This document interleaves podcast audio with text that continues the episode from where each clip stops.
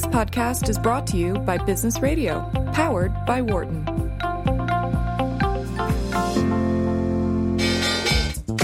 Welcome to our Behind the Markets podcast. I'm your host, Jeremy Schwartz. Alongside Wharton Finance Professor Jeremy Siegel, we tackle market trends every week on Wharton Business Radio, SiriusXM Channel 111. Our guest consists of experts like the world's leading authority on long-term economic growth, Bob Gordon. We will continue to see jobs created rather than destroyed. Nick Rusinoff, expert on currency research. That's what you see for those safe haven currencies is hedging the FX risk, is actually exposing you to more risk. Or even the head of the Digital India Foundation, Arvind Gupta. The reason that people are talking about India is massive digitization and financial inclusion that we have done over the last couple of years. This is a special edition of the podcast with co-host Wes Gray, CEO of Alpha Architect. Enjoy this week's show.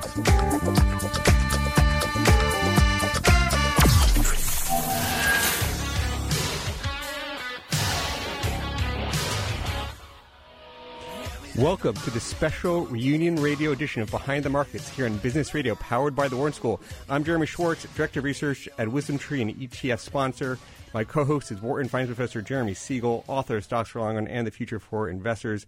Please note, I'm a registered representative of Foreside Fund Services. Professor Siegel is a senior advisor to WisdomTree. Our discussion is not tied to the offer of sale and investment products, and the views of our guests are their own and not those of WisdomTree or its affiliates. As we mentioned, special reunion edition of the program today. All three of our guests today are Wharton grads, two in the studio to start off the show. Also, Wes Gray, CEO of Alpha Architect, also a Wharton grad. Wes, thanks for coming back to the studio today.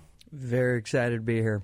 And thanks for inviting Akshay and his partner to be on the show. We're going to introduce our two guests here in just a moment. But Professor Siegel, we have you for some commentary on the market activity this week. Give us your sense. What is happening? Yeah. Good news on the inflation front this week, both on producer prices and consumer prices, and then combined with that moderate wage gain on Friday has given a little bit of relief to the bond market, and that, I think, propped up the stocks a bit, although I would not be too sanguine about this situation because we still have a red-hot labor market. While, I mean, jobless claims are, at 45-year lows. That's, a very important indicator. I mean, that's still 200,000. Monthly gain, and that's twice as much as the population is providing.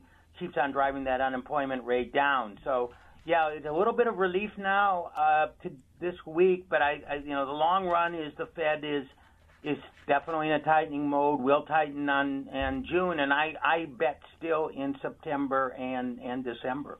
Yeah, so the 10-year keeps hovering around 3%, but we also have sort of geopolitics sort of seeming to be going in a positive direction. Any commentary on what's happening in those markets there? Well, geopolitically, we had Trump pulling out of the Iran deal, which gave a little bit of a movement to oil, although I think part of the move was beforehand that the smart money thought that he was actually going to do it. So we have WTI over $71. Wow. I mean, that's good for the S&P, good for the oil. I mean, actually, higher oil prices is good for earnings on the S&P. It's less good for American consumers. But, we are almost balanced oil-wise in terms of production and consumption. And so a higher price is not the terrible bugaboo that it certainly was during the 70s, 80s, and 90s. And so you'll be talking to the Wharton grads or the Wharton Alumni Weekend. Any messages for the alumni who are listening and what you're going to be talking to them about tomorrow? Yeah, and so I'm giving a talk tomorrow morning, and I'm going to give that big view on stocks and returns, a little bit. Basically, you're going to see stocks are still going to be very good returns, not quite as high as the historical average, much greater than bonds. And this year, I still think it's going to be up, but much tougher than 2017. Well, Professor, thanks for joining us for some commentary to start the show. Thank you. All right, I'm going to turn it to our two guests in the studio. We have Akshay Mansukhani. I don't know if I got the Mansukhani. I didn't get the pronunciation quite right. And Sumeet Nagar, two Wharton grads, managing partners, co-founders, or Sumeet's the co-founder of Malabar Investments. Akshay is a managing partner at the same firm. Welcome to our studio, gents. Thank you. Thank you. Akshay, were you and I were the same class at Wharton? Yes, we I think sub-matriculated together into the MBA program as well. Well, I didn't quite get into that program, but we entered together. Okay. Wes, thanks for bringing these guys to the show. So Akshay, maybe talk a little bit about Wharton, what you sub-matriculated. Where do you go from Wharton, and how do you get into Malabar? Sure. Thank you.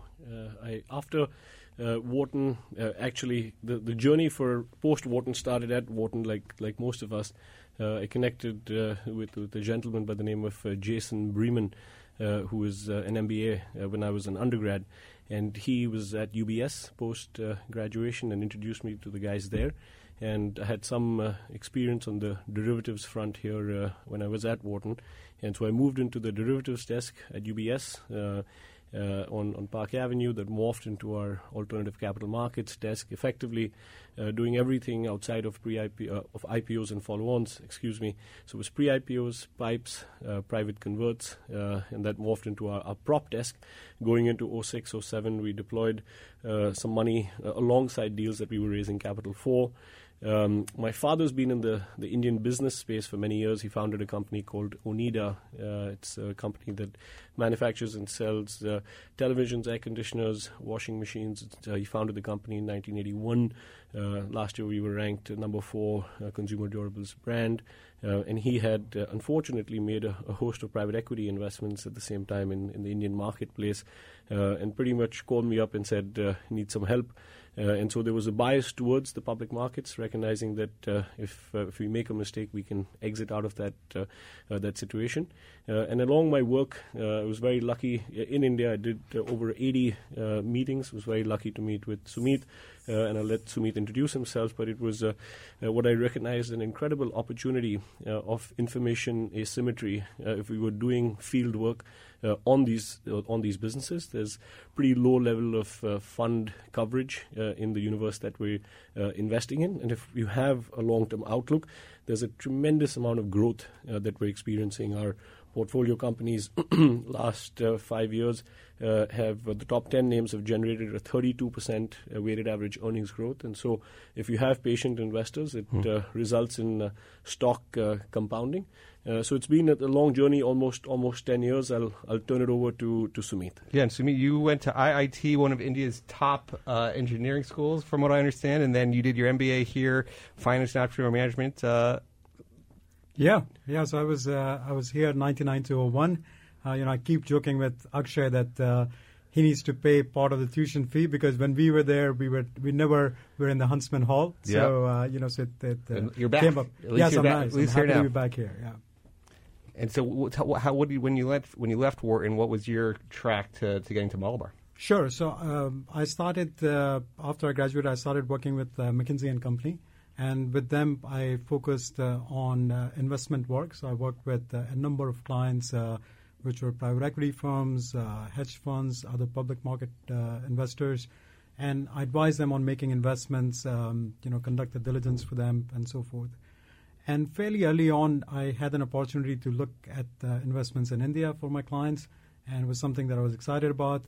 And the more work that I did on that front, I realized that some of the best ideas were these small and mid-sized companies that were undercovered, under-researched, they were growing very well, and yet they tended to trade at a discount. And so that's a classic value investors paradise, right? Where the fish are and not the fishermen. And so... I talked to some of the value investors and other clients that I knew, and with the backing of some of them, we started Malabar back in 2007, 2008. So we're coming up to 10 years now. Yeah. Very good. So, Sumeet, this is Wes. I've heard the story through Akshay, because when he was actually thinking of joining you, we were kind of wargaming different ideas, and he's like, man, do I really want to do this? I'm one of the youngest MDs ever at UBS. This is crazy. Should I join this small hedge fund that's going to trade tiny stocks in India? And obviously you guys are now, a huge success. You mind just stepping back and walking us through those initial stages of starting the firm and, were you working in a, cardboard box, or what was the scene when you guys started before you became rich and famous?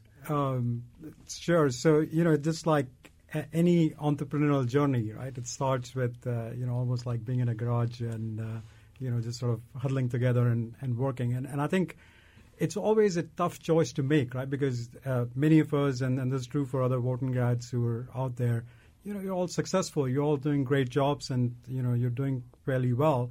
And in many ways, it's a step down, right, to go and start something. You're taking a hit on your, earnings, on your lifestyle. But that's the sacrifice you need to make if you want to achieve something longer term. And so I remember when I was planning to start this, I had conversations with some of the people I knew, and one of the best advice I got, I was saying, I had offers to join other investment firms where I could have earned 10 times as much that I was earning at Malabar in day one. And one of the best advice I got was somebody said, forget about all the constraints. Forget about all the money, economics. If there was nothing else, what is it that you would be most excited about, right? And clearly, what I was most excited about was to start a firm that would invest in these undercovered opportunities, to unearth these opportunities that other investors haven't seen, and generate sort of returns through that. And so that's how we got started. Now, just to follow up on that, to make matters even worse, you guys launched in the middle of the financial crisis in 2008. You mind sharing some stories on that and how that kind of built your foundation? Sure. So, I sort of bring that point up to say that, we're not very good market timers. You can see that, so our focus has to be on bottom-up fundamental research. But, it was a tough journey. When we started, and a few months later, the financial crisis hit. And lo and behold, no investor wanted to invest in India, which is, far away from here, in a new manager focusing on small cap. I mean, this is like, 3 sigma out of what anybody wanted to do, right? Yeah, it's almost a bad joke. Yeah, so nobody... But I think, as it always happened, that was the best time to have been investing in India. So, yes, it was challenging. We had to make sure that we tightened the belt. We cut costs. I cut my own compensation twice. We renegotiated rent, did whatever we could to make sure that we could survive through that, and we did. And I know that well. So we started an index for India 10 years ago also. It started, we just hit its 10-year anniversary, and I think the index is basically right where it started. So like a very broad market in India, when you think about what the rupee's done, what the market's done. Now, talk about your experience. Like for people, you have a 10-year history. You're up something like, what, 3 times?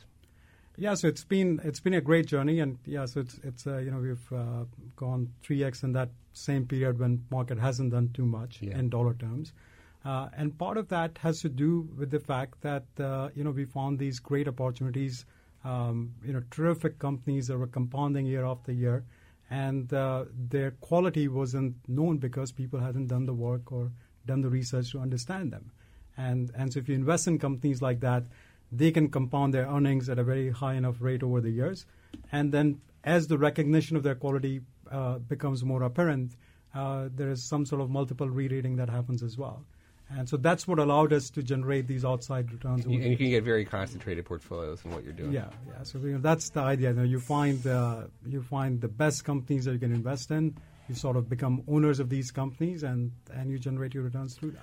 Yeah. So, when I think about the early days and what's got us, here, sure, there's, keeping your cost low. But in my mind, there's 3 things that stand out. One is just appreciation of your own mistakes. I think in this business where we're just trying to make a few decisions and make more right decisions than wrong, having an open mind, kind of reflecting on, what went wrong, how we could improve on it, and having a culture based on that, I think is something that we've done, right from the start. I think second is pulling in team members with different backgrounds and different skill sets, but figuring out a way in which you can disagree but yet move on and work together. I think that's very powerful. And then third, just get some kind of external accreditation. We were lucky to, Sumeet started with a few reputed global investors, but the family of, Oppenheimers, specifically the partnerships of Oppenheimer and Close, came through in 2012, and they've been around since 1985. And I think that really their father, Phil, and son, Carl, manage the partnerships. They've done, I think, over 50 company visits with us on the ground. And then having them, come in as on our board and investors made a big difference. Actually, this is Wes. I know you got another mover and shaker on your, I think it's your board, Jim Donaghy, who's near and dear to me because he's a U.S. Marine and Vietnam vet. Does he help kind of keep you guys aligned around there? Absolutely. So Jim, we don't waste our words when he's around. He keeps us completely on track in terms of what the focus is. And I think he has decades of experience dealing with investments. And specifically, one of their best investments was Value Partners in Hong Kong. Value Partners manage over $18 billion in assets. They've been around since 1993. And Jim and Holding Capital, his firm, were the first investors in Value Partners, back in the day. And I think it speaks volumes of people who understand emerging markets, placing a bet, on us in 2008. Maybe talk a little bit high level. What's the macro case for India? Not everybody will be able to get to an accredited investor status, be able to invest with you guys. But what's, for people who are looking at India from a macro perspective, what's the bullish case for India or the bearish case? What do you... Sure.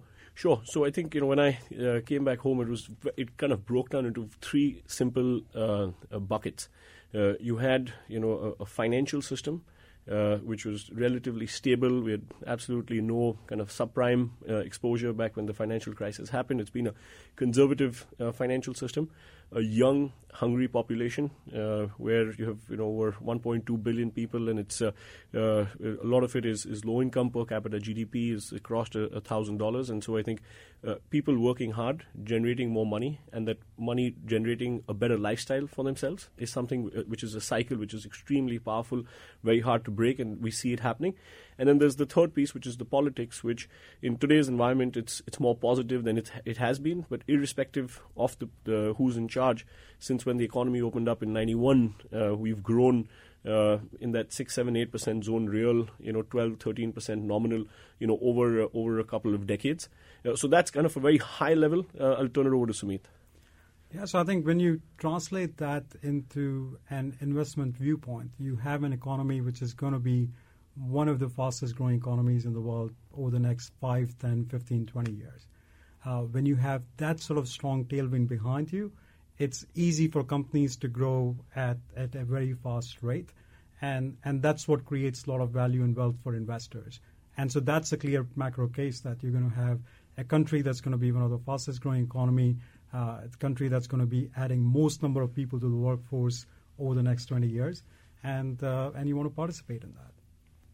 Sumeet, Akshay, another question for you. One of the big concerns people have with India is, they read about corruption, like the rule of law. And Akshay, I know you're chair of the hedge fund subcommittee on what's equivalent to the Indian SEC, and I know you're kind of leading the efforts to make sure that's squared away in the future. You mind speaking to that? Sure. So the Indian regulations are kind of fairly old school and archaic, and I think what we realize is we can learn a lot from European and U.S. Regulations, and the alternative investment fund concept came about a few years ago. We were one of the first funds to get a license, and through that process we started our interactions with the Security and Exchange Board of India, SEBI. And what we realized is they're an extremely open-minded organization. They realize they need to do what's right for the ecosystem. But there are certain things that you learn along the way. So, for example, there's a fair amount of kind of corruption in the system, which needs to be addressed. And so while we're focused on what's the right thing, many times you'll hear from SEBI officials, well, if I was a crooked guy, I could get around, and so let's try and fix this loophole. So there's a little bit more time spent on trying to fix loopholes. Apart from that, I would say it's a very nascent market. I think in the hedge fund or alternative investment fund space, there's only $3 billion in aggregate, which is there today. So it's really a drop in the bucket, and a lot more can be done. And I think as we kind of we've already made changes to the regulation. It's been a fair amount of work, and we have to work with the finance ministry. We have to work with the Reserve Bank of India. We have to work with the tax authorities. So there's many different groups that we have to pull together to make a change. But overall, I would say we're definitely heading in the right direction. We're talking with Akshay Mansukhani, Sumeet Nagar of Malabar Investments, and you focus on India investments and really small mid caps. Now, one of the things we talked about how much you can add value over a market, and so there's this question on how efficient or inefficient are markets, and clearly you guys are being able to add excess returns, dramatically for India. How would you describe your investment style? It sort of sounds like you're going for big growth companies, but then key part is the valuation because they're growing so fast? Like, how do you describe your process? Sure. So we think of ourselves as value investors, right? And, we're looking for value. We're looking to buy companies for less than what they're worth. I mean, that's the core tenet of value investing. It's just that you are in a growing economy where growth is a strong component of value, right? Yeah. So you have to be able to understand the growth. You need to make sure that it's profitable growth, that it doesn't consume a lot of capital to achieve that growth. And you're not overpaying for that growth, right? And how sustainable that growth is. And what is the longevity of that growth? And to be able to get that, you need to have strong, sustainable competitive advantages, the moat around these businesses. And so our work is pretty much structured around understanding those things. Number one is, how attractive this business is in terms of its economics.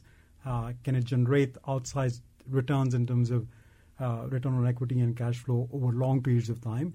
And through that, it can fund its own growth. And if they can do that, then they don't need any capital to grow over a period of time.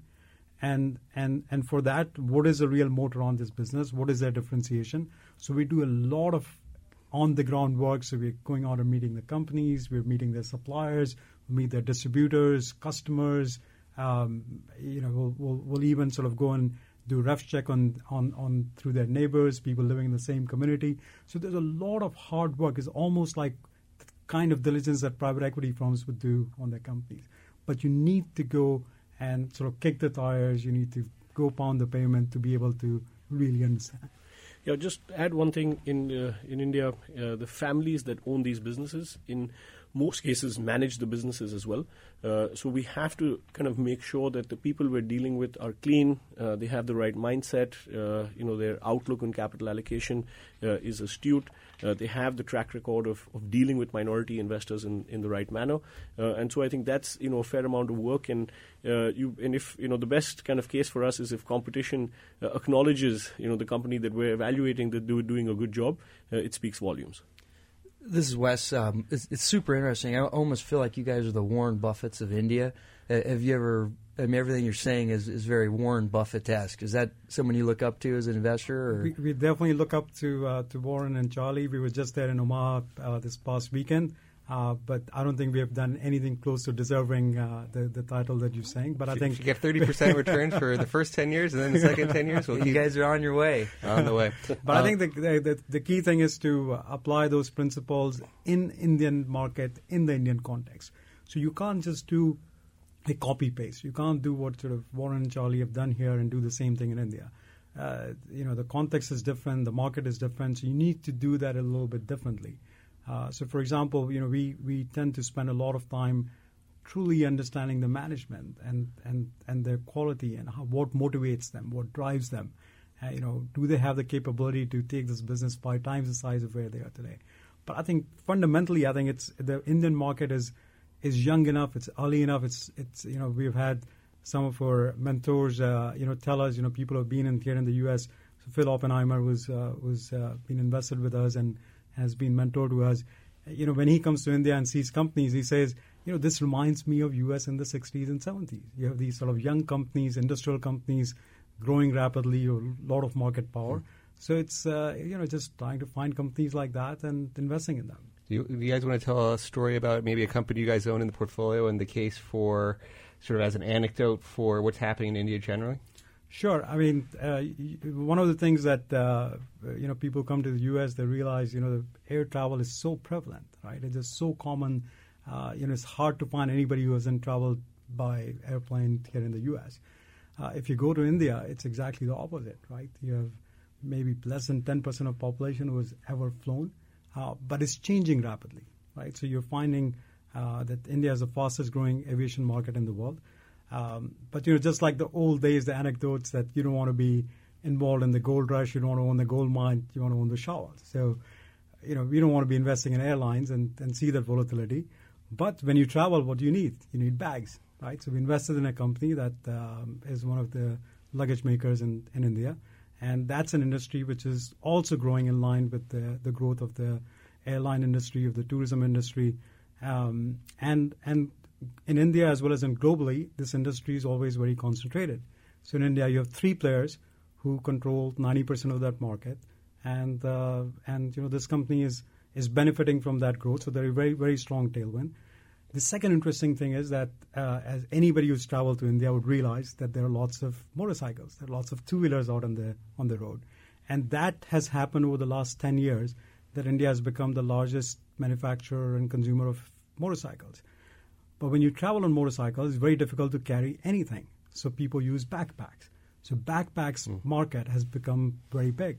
So the company that we invested in, they make luggage, but they also make backpacks. And that's seeing a very, very rapid growth today. And there's a lot of product innovation that's coming into those products. And so we have this company that you know, has very strong tailwinds behind us.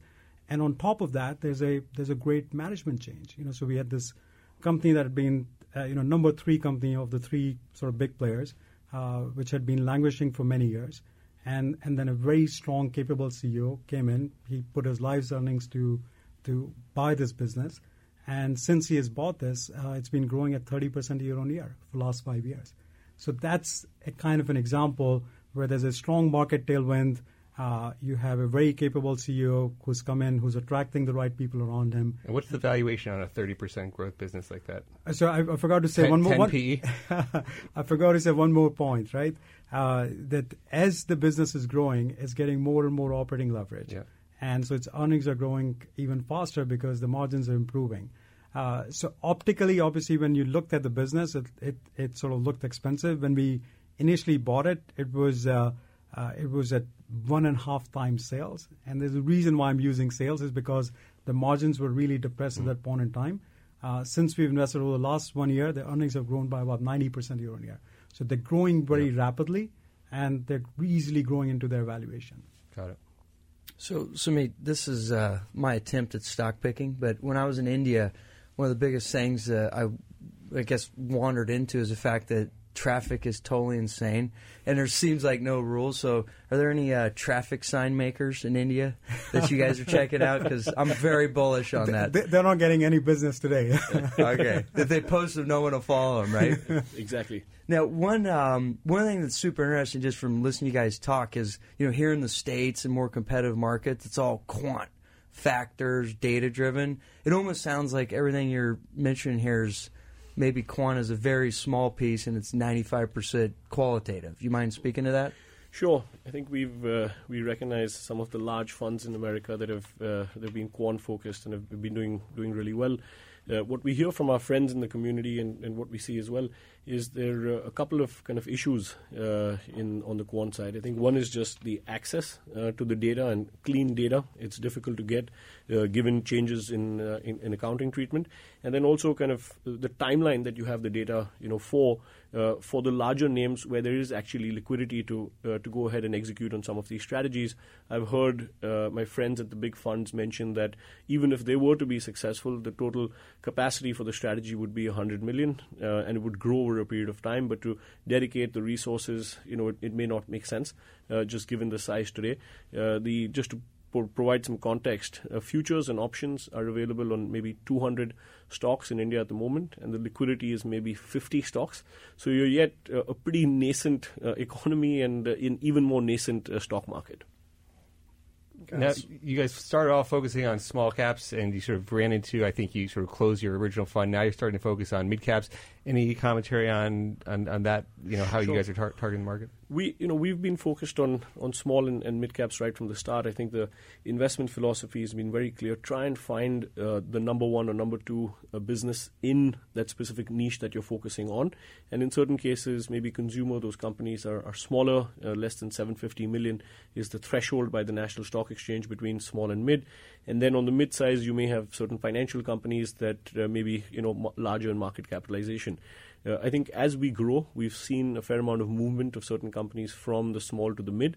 We've hard closed our small and mid-cap fund, now coming close on 10 years. And 2 years ago, Value Partners, I mentioned, being one of our initial investors wanted to, add some capital. And so we just created the sleeve, the mid-cap sleeve of our portfolio for them. So it's nothing new. It's existing names in the portfolio. We're just able to allocate more capital to those companies. And I think, again, what gives us the great confidence is just the sheer earnings growth on both, the small and the mid-cap. And a company, doesn't think too much when it crosses $750 million and it goes from small to mid. They keep growing. So I think it's a pretty long-term story that we can benefit from. Sorry, Jeremy, go for it. I was going to say we're running out of time, our first segment, but I know, Akshay, I think you're going to stick with us. Sumeet, any sort of closing thoughts, things that you've learned at Malabar you want to bring back to the Wharton community here for Reunion Weekend? Sure. I think, for many of the fellow graduates, there are some of the people who graduated in the last few years, there is always that thought, at some point that you want to become an entrepreneur, you want to start something. But it's a challenging decision many times because you have other financial sort of liabilities and you want to be careful.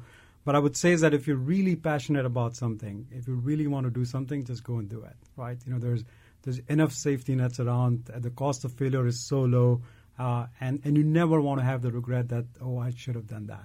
Yeah. So if you're passionate about it, just go do it. Very wise words. Thanks for joining us, Sumeet. And Akshay, stay with us. You're listening to Behind the Markets and SiriusXM 111's our special Reunion Radio edition of the show. We'll be back after a short break.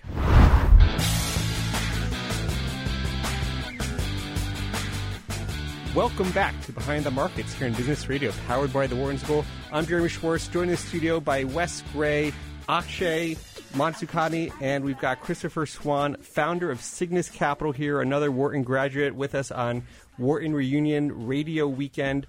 Christopher, welcome to our studio here. Thank you for having me. Welcome back to campus. So you are now, sort of founder of Cygnus Capital. You have a few different funds, real estate fund, a private equity fund. But after Wharton, it looks like you went to McKinsey and then also SAC Capital. Is that correct? You want to talk a little bit about your career after Wharton? Sure. I've done a lot of things after Wharton. Initially, I worked for McKinsey in Atlanta in strategic consulting, and then started some software companies in the .com era, if you guys remember that back in the day. That led to me joining a hedge fund, actually, and doing stock investing, a hedge fund called GMT Capital in Atlanta, Georgia, where I built out their technology investment platform, opened up their Hong Kong office for investing. And ultimately, you came back from Hong Kong? You didn't want to stay? Came back from Hong Kong, yeah. So that was in 2003 to 2008. Really interesting dynamic time in Asia for sure. And then I got an opportunity to work for Steve Cohen from 2008 to 2013. Very interesting. And so when you were at Cohen's shop, you were doing long-short technology? Yeah. So basically the same strategy that I was doing at the hedge fund in Atlanta. Built out a team where we had a team of 7 people. We had 3 analysts in Hong Kong, 2 in Japan, and 1 in the U.S. We were covering technology globally and then also Asia as a geography. So a pretty big mandate in terms of the area that I covered, both from a sector standpoint and from a geography standpoint.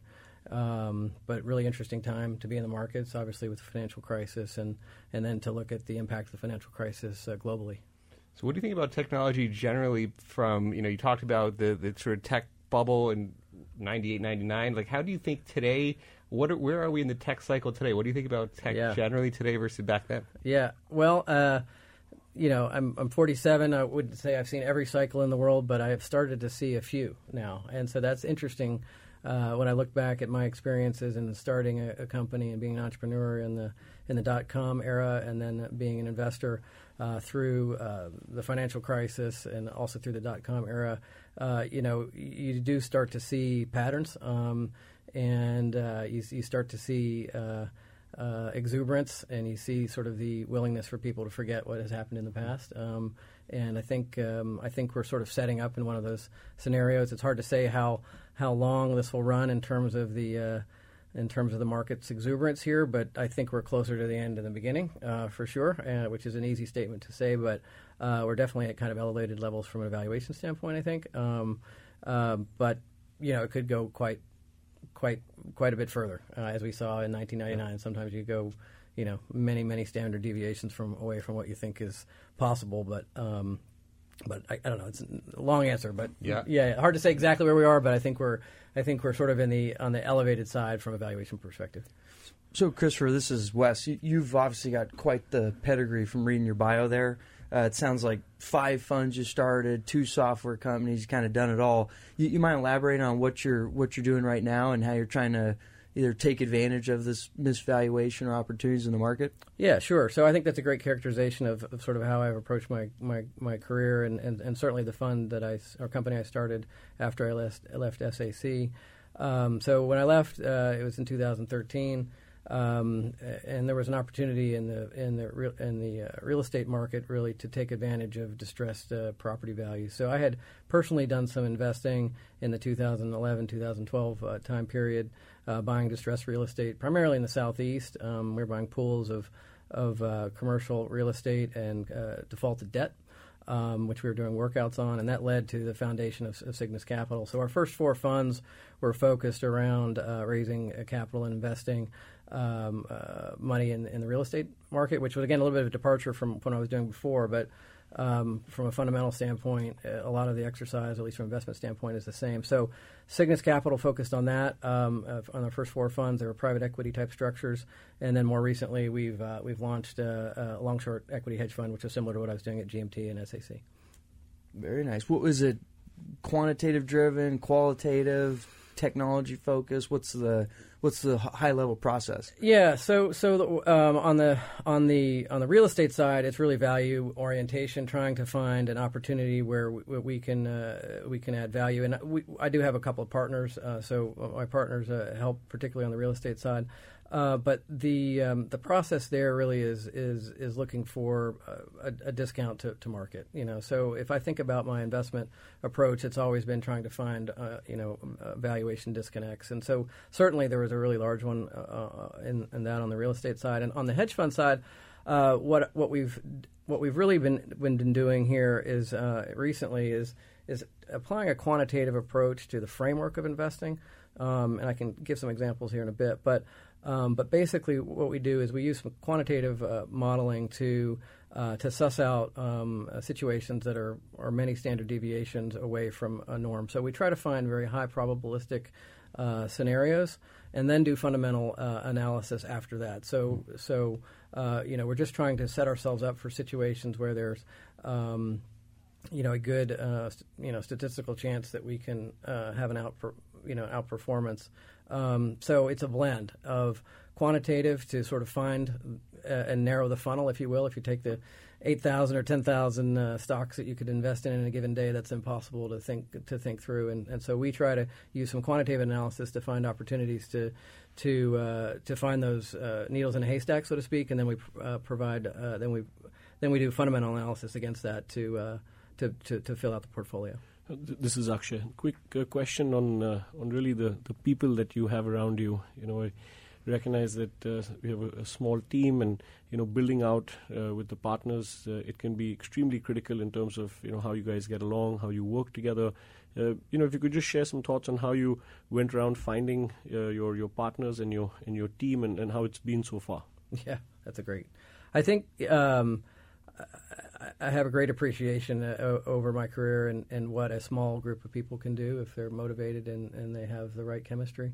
I think team building is super important, but it's also very hard. And so that is a constant struggle in the companies I've been involved with or founded is getting that chemistry right, finding the right people, motivating them. It's certainly it's an underappreciated skill set, and I'm not saying I'm an expert at it by any stretch, but it's certainly something that we focus on, and we try to always put the right people in the right positions and then motivate them.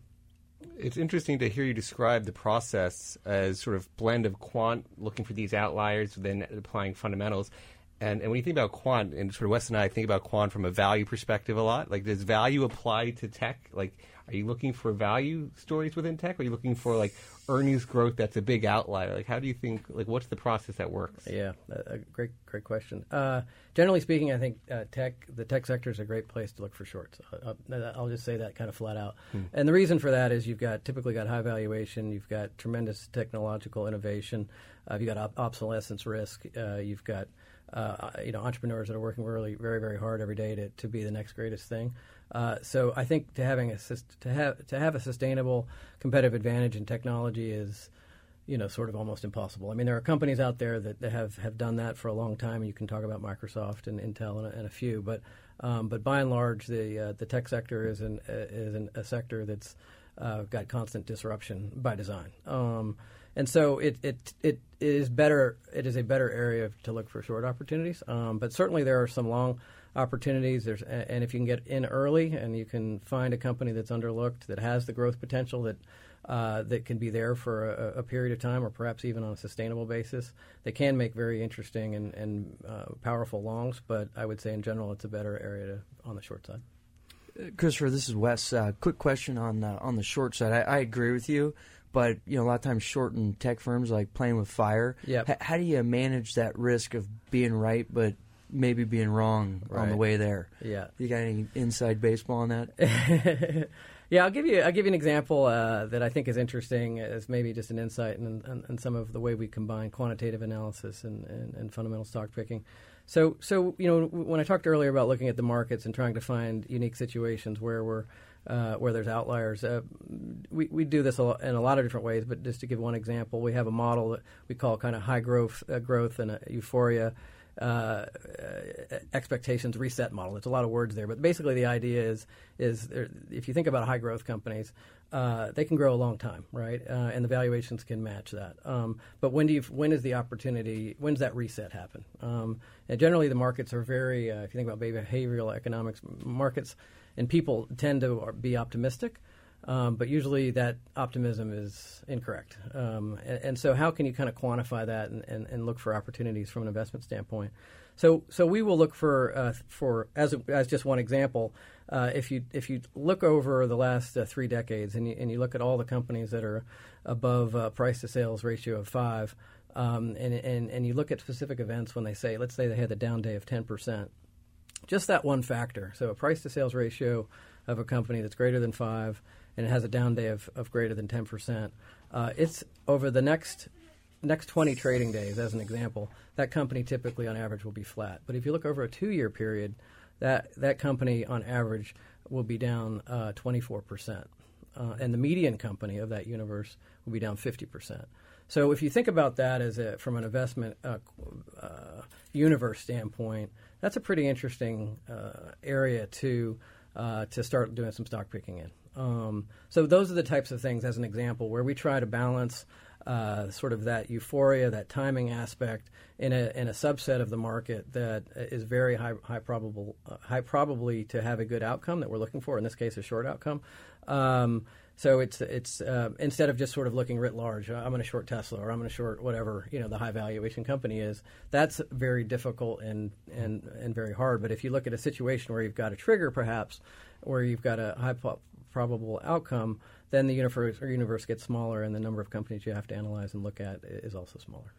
This is Akshay. Christopher, you have a fantastic background, and you've successfully created your firm. In terms of your own time spent, in terms of your different strategies, you mentioned you have some partners. If you could just kind of let us know, what does your average day look like? Yeah. So, like I said, the firm got started on the private equity and real estate side. That consumed a lot of our early years, and also a good bit of my time. Increasingly, I like the investment process. What I have tried to do increasingly is to set up the firm so that I can spend more of my time on the analysis and investment process and less on the administrative and management part, which ties into your previous question. That's hard to do.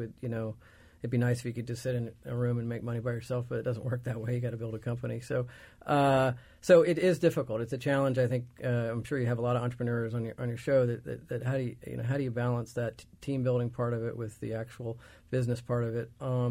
And that's very true in investment management. I mean, the nice thing about investment management is you can, with a smaller group of people, manage a lot of capital and scale. But at the same time, you have to build the organization and have the right team. So I try as much as I can to spend as much as my time on the investment process part and less on the management part. But it's you can't really ignore it. Actually, flipping that back to you, like, how are you spending your time managing Malabar? Thank you. So for me, I started in 2009 with Sumeet, and at the point in time, we were really just a couple of people. And what I realized is, coming in from the U.S. And into India, while I had a great relationship base, spending time really understanding the business was kind of the starting point. So the first few years, I just spent on investments, leveraging the relationship base. Many of my friends run the public companies we look at, or kind of acquaintances of mine. And so it's a very relationship-based culture, and we've been very lucky to have the access to these people, and in terms of just going ahead and doing our diligence, getting certain insights into the businesses and kind of the decision making from the from these groups, it's been important. And then slowly I dovetailed into the business development, leveraging the Wharton network and bringing groups such as the Oppenheimers to the table to really grow the firm. And so to today I try and spend 50-50. I have two dedicated resources on the business development. It really depends on the year, how it goes by. In terms of my time, really the first few hours of the day just reading would be a successful day, for me.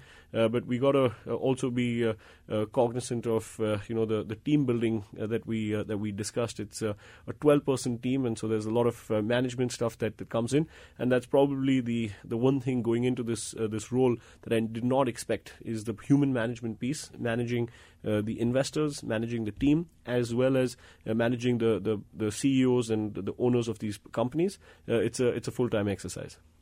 I often say managing people and personalities is harder than doing your day job day to day. That's actually the key part of your day job, is managing people, workflows, and processes. One of our big clients here, he gave me some advice early on. He says, "Wes, humans bad, computers good." and the more you work with people, I mean, I love people too, but I see the wisdom in that statement more and more over time. I don't know. Actually, you got to figure out how you get a computer to do your qualitative assessment. Yeah.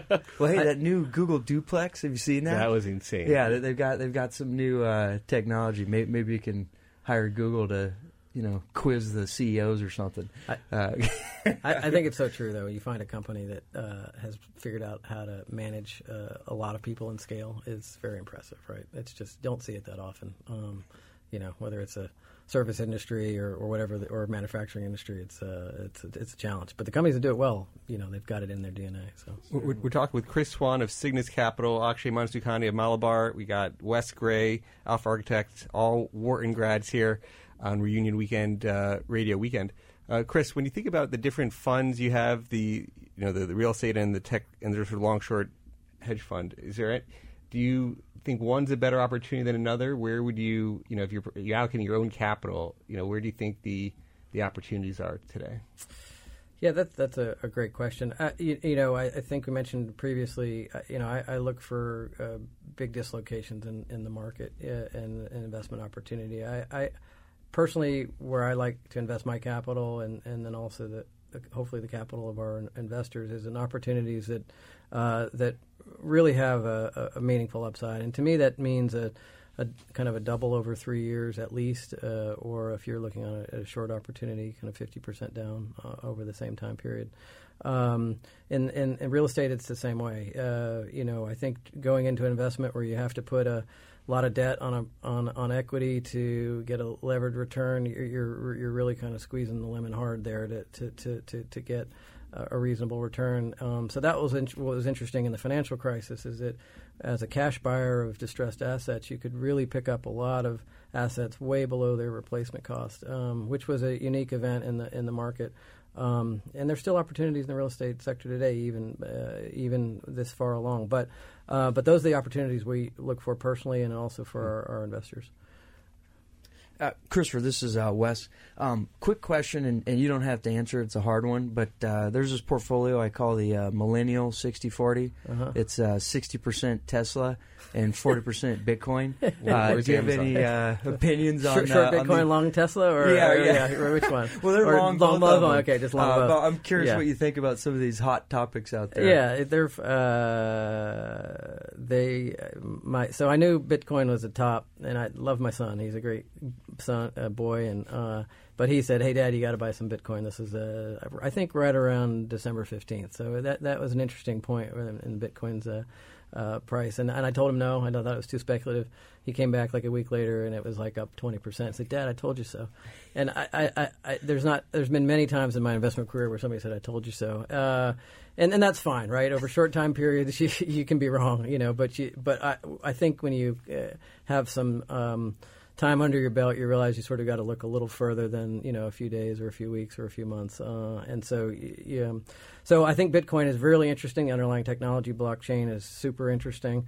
But I think the best analogy is 1999. I mean, think of all the companies in 1999 that aren't here today, but think all the great companies that are here, right? So, you know, the pets.com and all that kind of nonsense is gone, but we still have Amazon, and we have still have some fantastic companies around. And I think that same thing is going to happen in the Bitcoin space. You got, I don't know, what is it, 800, you know, coin offerings at this point. 99% of those will be gone. Maybe it'll be 2 or 3% that'll still be around. And it's really hard to pick out which ones. Tesla is, and I could go on. Tesla's another really interesting one. You know, love the product, hate the stock, I guess, is the best way I'd describe it. Yeah, makes sense. What about the FANG stocks? You got any? Just people love to hear, and you're obviously an expert. Like Facebook, yeah. Amazon, Netflix, Google. What's short? So from a competitive differentiation standpoint, I do think Amazon's a company. Again, I don't think the valuations. I think the valuation at some point will stall out. Look at a company like Microsoft in the .com run up. Very rapid growth, but at some point, you know, the valuation has to keep up with itself, catch up. And so those companies, whether they're Microsoft, Dell, any company that has a really, really high growth period will hit a point where the stock just flattens out for a long time. And so I think we're probably at the very beginning of a phase like that for many of these high growth companies. So Amazon, I think, would be a company that, you know, certainly going to be around. Facebook probably too, just because I think the network effect is so powerful. But I would compare, I think an interesting analogy is like a Facebook versus a Snapchat, right? Snapchat's probably not very defensible. It's been something I've been short for some time, just because it's more of a feature than a business. Whereas I think Facebook actually probably is a business. That doesn't mean the valuation's interesting or necessarily I buy it, but if I wouldn't short a Facebook, but I would short a Snapchat. Our final 2-minute countdown. I know another big deal in this related space, Flipkart in India. Any quick comments on the deal there? In terms of businesses, the Indian homegrown businesses in the e-commerce space, which are, clear leaders in what they do, I think just having that competitive advantage and being in that top position in a space which is growing really rapidly, just point of reference, I think the e-commerce business in India is close to 20 billion, China is close to 900 billion right now. So clearly there's a tremendous amount of growth, and I think running that business, from an investor's perspective, there was an issue where there was a fair amount of capital that went in, and so a lot of products were being sold below cost, and that happened for a couple of years, and it was a fair amount of disruption to the brick and mortar space as well. So I think that's now gone away, but few people kind of recognize that how disruptive an investor can be, to a business model, and I think from a strategic perspective, they're going to go. My sense is with the highest price, maybe it's a Walmart. Clearly, I'm biased in terms of that's what I do, but clearly the consumption story in India is huge, and e-commerce is something which is going to really explode over a period of time. So I think I don't think they're going to lose any money on the transaction long term, but it's definitely very heartening to see the global interest in India. Well, Wes, Akshay, Chris, we're out of time. Happy Wharton Reunion weekend. Thanks for coming on the show. Absolutely. Thanks for being with us. You've been listening to Behind the Markets on SiriusXM 111. Have a great week, everybody. Don't forget to check out Behind the Markets Live every Friday, 1 to 2 p.m. Eastern on SiriusXM's Business Radio, Channel 111. Join us next week for another edition of the Behind the Markets podcast.